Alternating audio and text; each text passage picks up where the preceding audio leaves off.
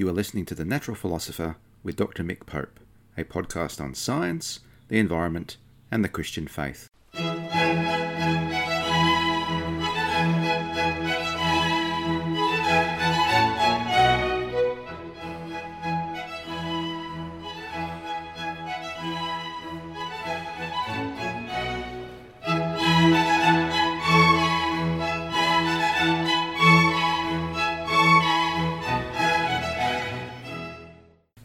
Podcast is written and produced on the lands of the Wurundjeri people of the Kulin Nation, and I pay my respects to elders past, present, and emerging of all Aboriginal and Torres Strait Islander nations, acknowledging that sovereignty has never been ceded, it always was and always will be Aboriginal land.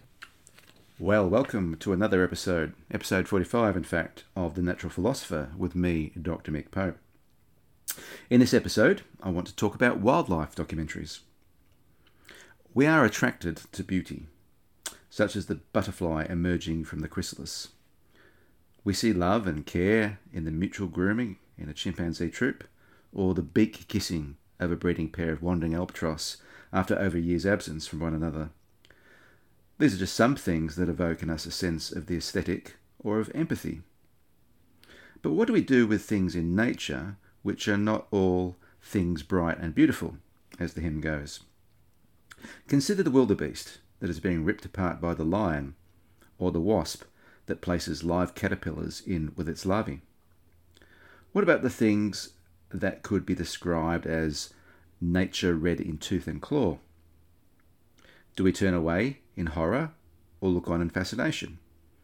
Are we disgusted or delighted, entertained or edified? Uh, in 2001, Alan Jacobs wrote an essay in on the Kill in his book A Visit to Vanity Fair Moral Essays on the Present Age. His central thesis is that violence, or the violence of animal predation that features in so many wildlife documentaries, is wholly unsuitable for viewing, and that the enjoyment of such scenes is morally depraved. In this episode, I attempt to formalise Jacob's concerns, which I call the predation problem. Now, it's often customary to consider the effects of quote unquote the fall on the non human world. Given that I accept the facts of evolution, and for the constraints of time, I will not address that version of the problem, which I included in a, a paper I wrote some years ago for Zadok Perspectives. I'll limit myself to two others. Now, one version of the argument I call the violence predation problem, and it may be stated as a syllogism as the following A. Premise A. Animal predation is a form of natural violence. Premise B. Christians are almost always forbidden involvement in violence. Or you might read that as always. Premise C. Passive viewing of violence for pleasure or enjoyment is participation in that violence. Premise D. The only reason one might view animal predation is for enjoyment or pleasure in the act of predation per se. Conclusion viewing animal predation is sinful. Now, premise A is unarguable. Uh, animals rarely die peacefully in their sleep in the wild. Teeth, horns, venom, and claws cause violent death so that other animals may eat to survive. We can identify predation as natural, by which I mean it is part of the way things are. Theologically, what God permits or allows. The teachings of Jesus also show us that premise B is true, that we're almost always forbidden uh, to participate in violence. John Milbank argues that the wealthy middle class today have become primarily onlookers and not participants in violence. In this, he includes violence in the natural world. Looking at violence is more violent than participation in violence when we uh, observe it in a detached manner. After all, Part of the attraction, or so, so Milbank claims, is that we cannot intervene and therefore must be passive. We become voyeurs of violence, who can do nothing else but sit back and enjoy the theatre of death, the artificial creation of a scene of horror, a quote, spectacle of termination, as a quote, recreational relaxation. It is an artificial creation because it shows not simply nature as it is, but as someone has chosen to show it, and as we have chosen to view it. There are some issues with applying this to the violence predation problem, that is, by using it to argue for the truth of premise C, which, uh, if you remember, is passive viewing of violence for pleasure or enjoyment as participation in violence. We must ask, or we might ask, what would happen if we did intervene in animal violence, as we might in human violence? In such a case, one animal would live, momentarily at least, but another would starve and potentially die. The natural economy would be disrupted. Take, for example, the old series uh, from the BBC, Big Cat Diary. This series uh, is something of a savannah soap opera, following the fates of various large feline predators. It was very clear that when an animal failed to kill, that she and her cubs were one step closer to death. The drama of this was used to good effect, and while one might uh, felt sadness at the death of a herbivore, it was not hard to be excited when a kill was made. The cuteness of a cub had to be held uh, together both with how its life saving meal was obtained and the future of the cub, that it might too grow up to perform such deeds. Would it have made sense for the filmmaker to warn the herd each time? Uh, this does not deal with the issue of whether we should be forcing ourselves to view this aspect of the natural economy, but it does force us to recognise that this is indeed part of the natural economy. In one sense, conservation represents interference in the natural economy by restricting predation, or it can do, and this is a worthy topic of the camera lens for concerned Christians to view, I think. However, in many cases, conservation efforts are interfering in the violence we have helped create by limiting populations directly through hunting, and hence making species more vulnerable to extinction through the natural economy, or by introducing predators that do not belong. Uh, intervention is largely out of the question, and viewing of predation is a passive act. Next, consider Jacob's analogy between predation and bear baiting. This argument rests on equating the watching of predation, which is for survival, not the watching, the predation itself, with the deliberate creation of a situation of violence for the purposes of our being entertained by that violence. Now, I don't think this is a valid comparison. One is part of the natural economy, is of stress, and is for animal survival. The other for human entertainment by the act of violence per se and any economic gain, that is, gambling, that is to be had from the spectacle. One has an appropriate setting, while the other does not. This comparison forces us to address the form in which Jacob cast the argument.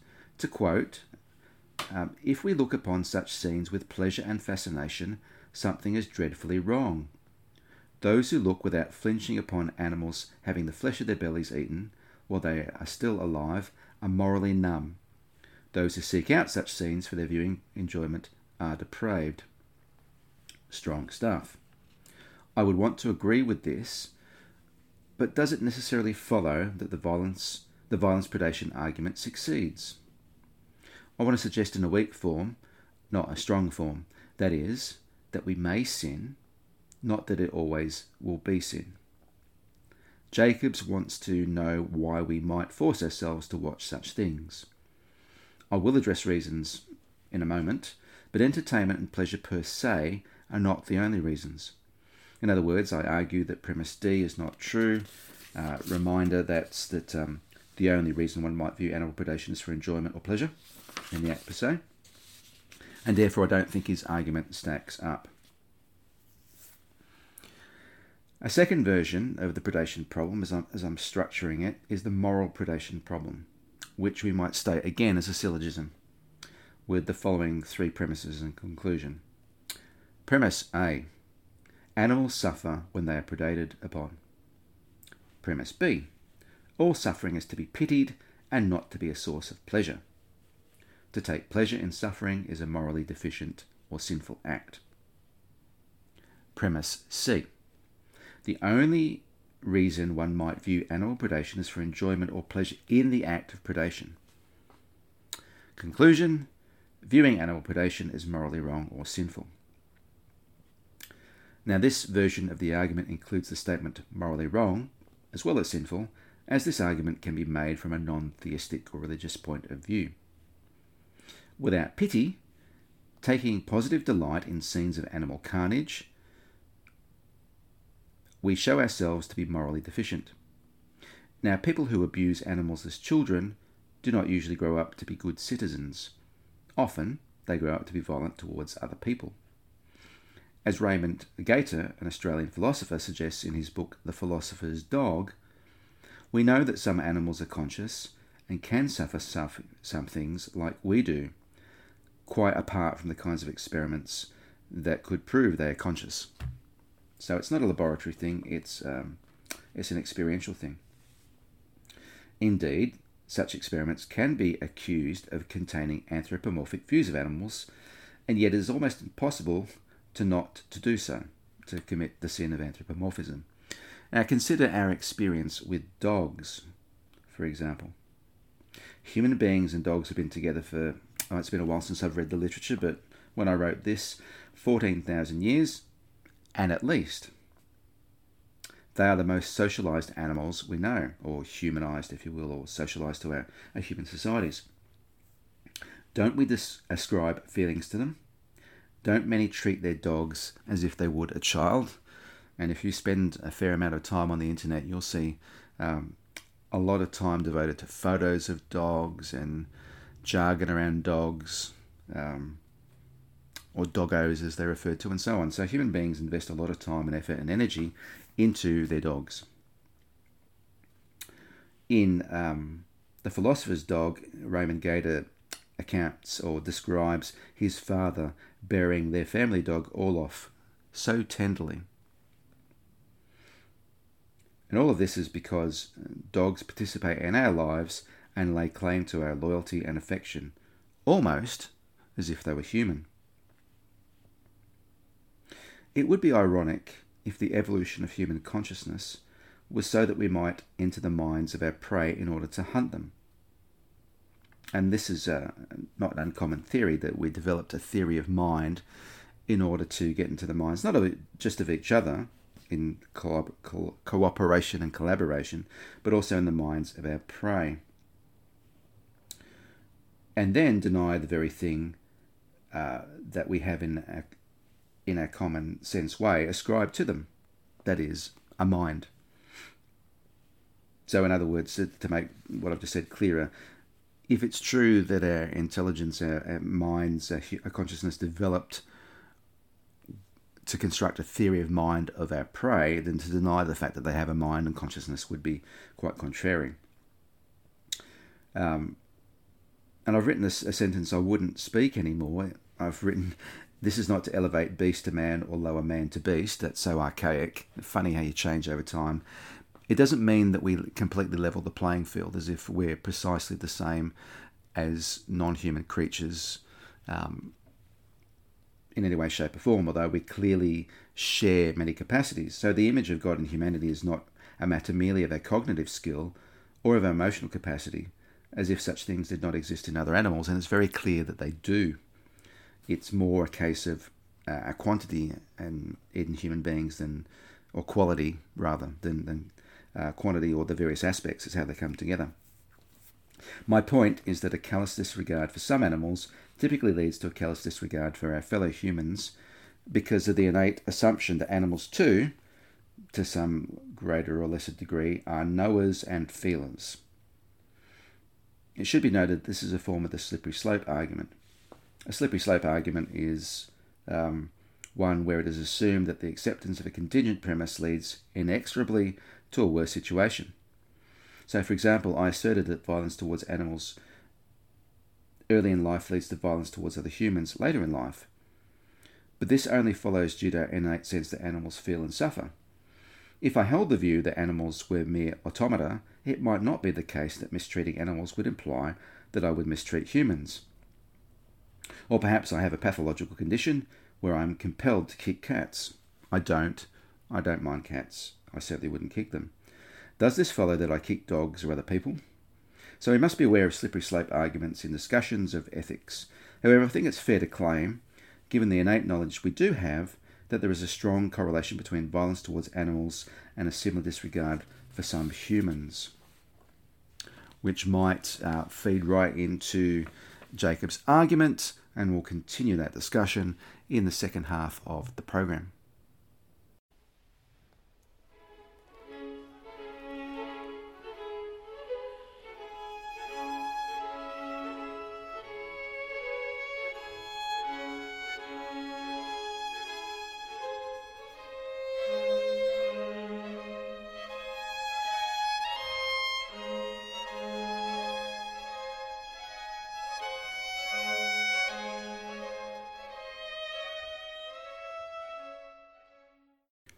Well, welcome back to the program.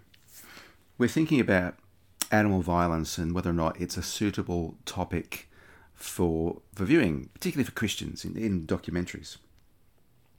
So, would apathy towards animal violence in documentaries be similar evidence of moral deficiency that we might see in the way we, we might mistreat other animals, domestic animals, for example, or other humans?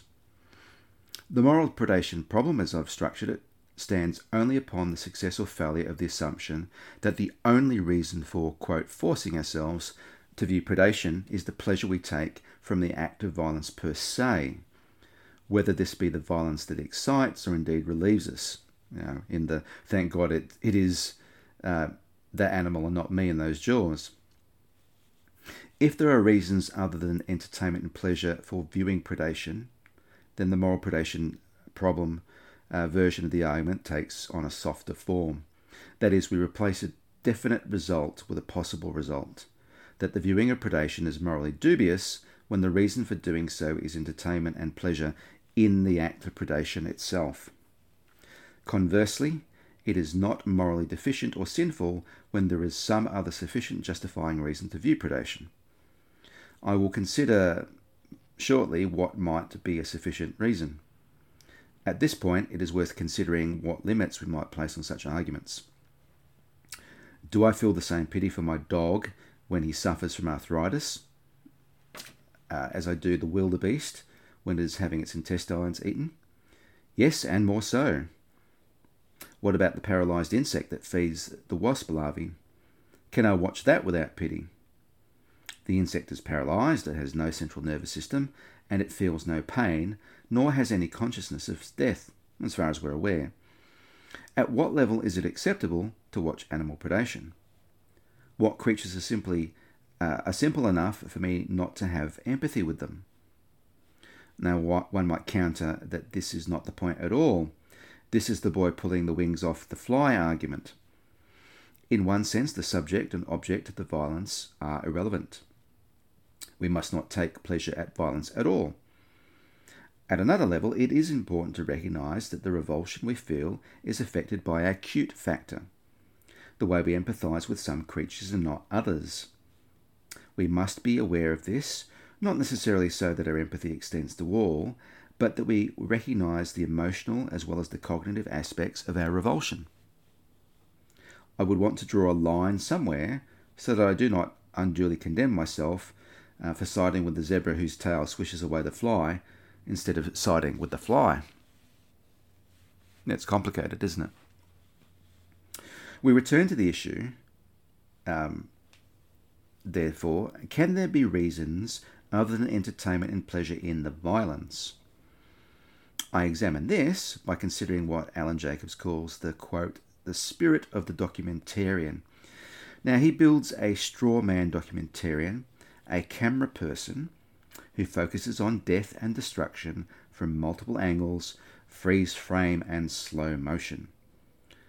One might say that they, quote, dissect the dissection for all it is worth. While this may describe the mechanics and the attitude of some filmmakers, I think it's a, a poor character of many. Now, Jacob's point is well made when he says that portrayals of predation are not merely showing us how things really are. Even though predation occupies a large amount of a carnivore's time, successful kills do not. They often fail. The carnivore sleeps and defecates as well, and I'll talk more about that shortly. Documentaries that focus mostly, if not entirely, on the killing. So there's, um, I don't know if it's still running, it's fairly old, a Discovery Channel documentary built for the kill And they show us a highly edited and packaged version of nature. And it's probably true that it drives ratings, or it's ratings driven. People have a fascination with violence that can lead to an overemphasis on such acts.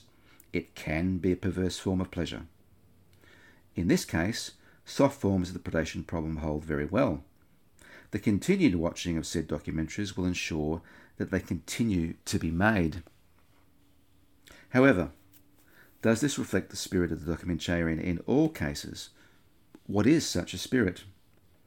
Now, I raise this because it reflects upon the question of what sort of documentaries we think should be made. And if we share in such a spirit, it also affects the answers to the question of what documentaries we should watch.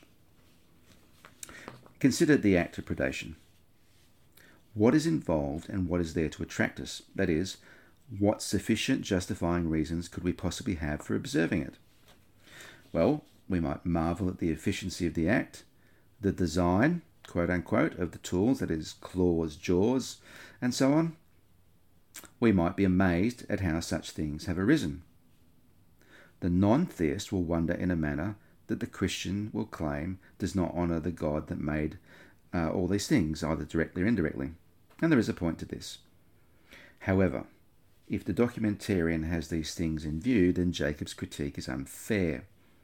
What is more, to share such a view, particularly a Christian one, that takes um, God's provision of the predator seriously. So Psalm 104 explicitly says that lions roar and seek their prey from God, then the predation problem is defeated.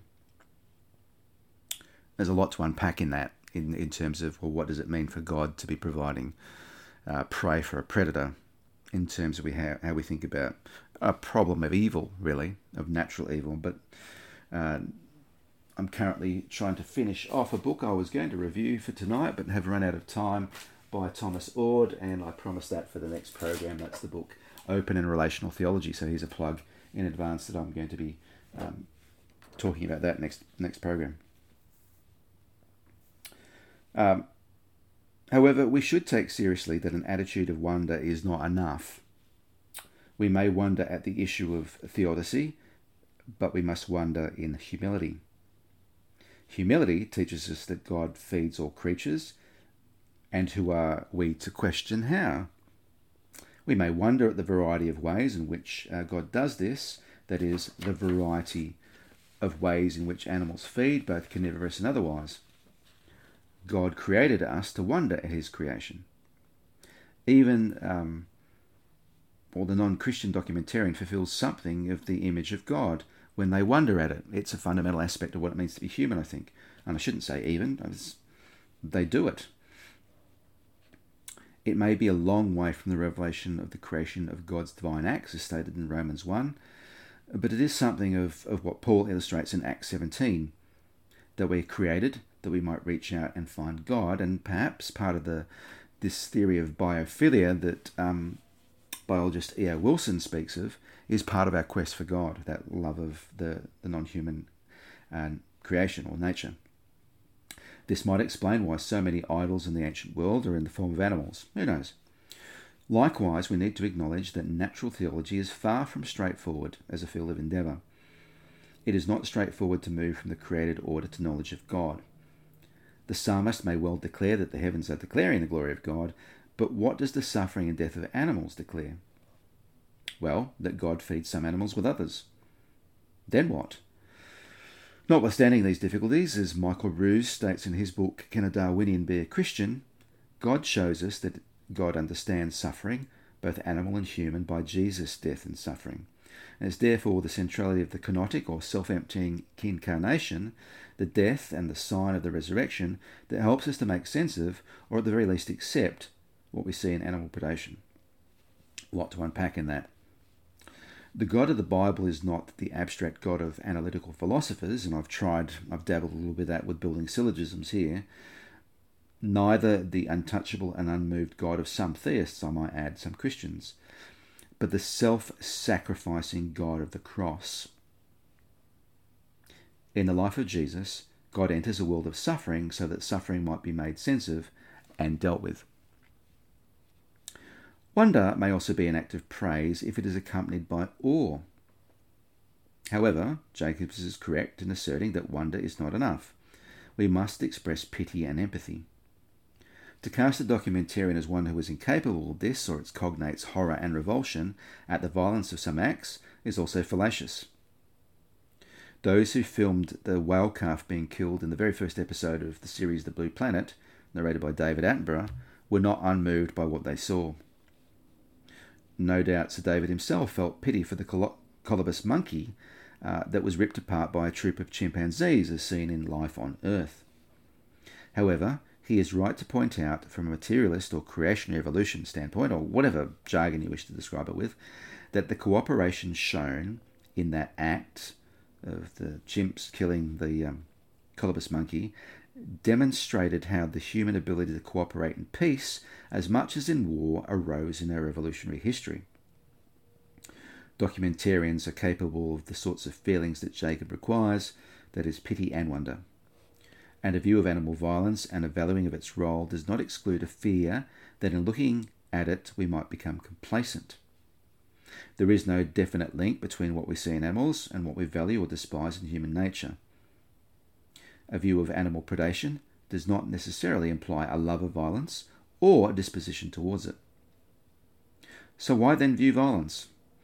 Well, we may seek to understand our own animal nature, and for the Christian, seek to transcend it by the grace of God. We need to come to terms with the fact that nature is red in tooth and claw, though it is much more than that.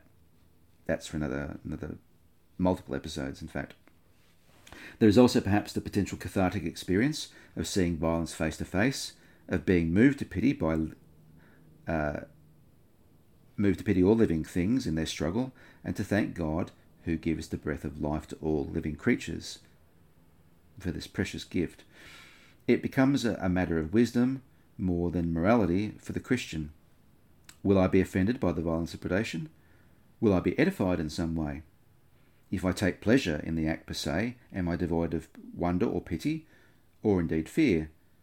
Then I fail morally and fall into sin. If not, I don't. It will require wisdom in each case to decide when to turn away out of respect for the creature who suffers and the God who made it. So, you know, as an essay, I didn't think it was a particularly strong argument, but there were points worth raising. So, what can we watch apart from well done or well crafted or well contextualized predation? Well, Alan Jacobs remarks, possibly tongue in cheek, that sleep and defecation are also part of animal existence, yet these are not popular aspects of documentaries. Well, the rejoinder to that is it's simply not true, it's just going to depend upon who you watch. I've seen snoring hummingbirds filmed. Likewise, the hibernation of bears and all the required behaviour of eating both animal and vegetable, are shown in Attenborough's Life of Mammals. Defecation is a theme that runs through several documentaries that I've enjoyed. David Attenborough has covered the toilet habits of Indian rhinoceros and African elephants to demonstrate the fact that without both species and their fertilizing um, fertilizing acts, species of plants would go extinct. Because, say, for example, um, I know in the African elephant example, a seed that lands on the ground from the acacia will die uh, because it gets attacked by ants, but it gets um, basically um, disinfected by going through a, a, an elephant's stomach. So the two are quite related. Um, and who can forget, if you've seen it in The Private Life of Plants, the dance of the uh, mistletoe bird as it deals with the mistletoe tree's sticky seeds attached to its behind. It's, it's quite a sight to see.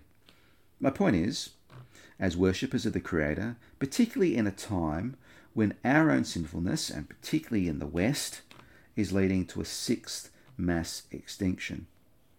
Particularly at this time, we should ponder creation as much as we can in all its complexity, in all its savagery, and in all its beauty. Surely now is the time to learn to love creation for all that it is and work obediently with God to save it. So hopefully that was was interesting. I hope I've inspired you to go and um, hit Netflix or iView or whatever it is that you view and grab a good wildlife documentary and let it wash all over you. So once more, thank you for listening and God bless. You have been listening to The Natural Philosopher. This podcast was written and produced by Mick Pope. The theme music is from Antonio Vivaldi's Four Seasons, conducted by John Harrison with the Wichita State University Chamber Players, and downloaded from the Free Music Archive. You can subscribe to this podcast on Podbean, Apple and Google Podcasts, and Spotify. You can also like and comment on my Facebook page, Mick Pope, Natural Philosopher.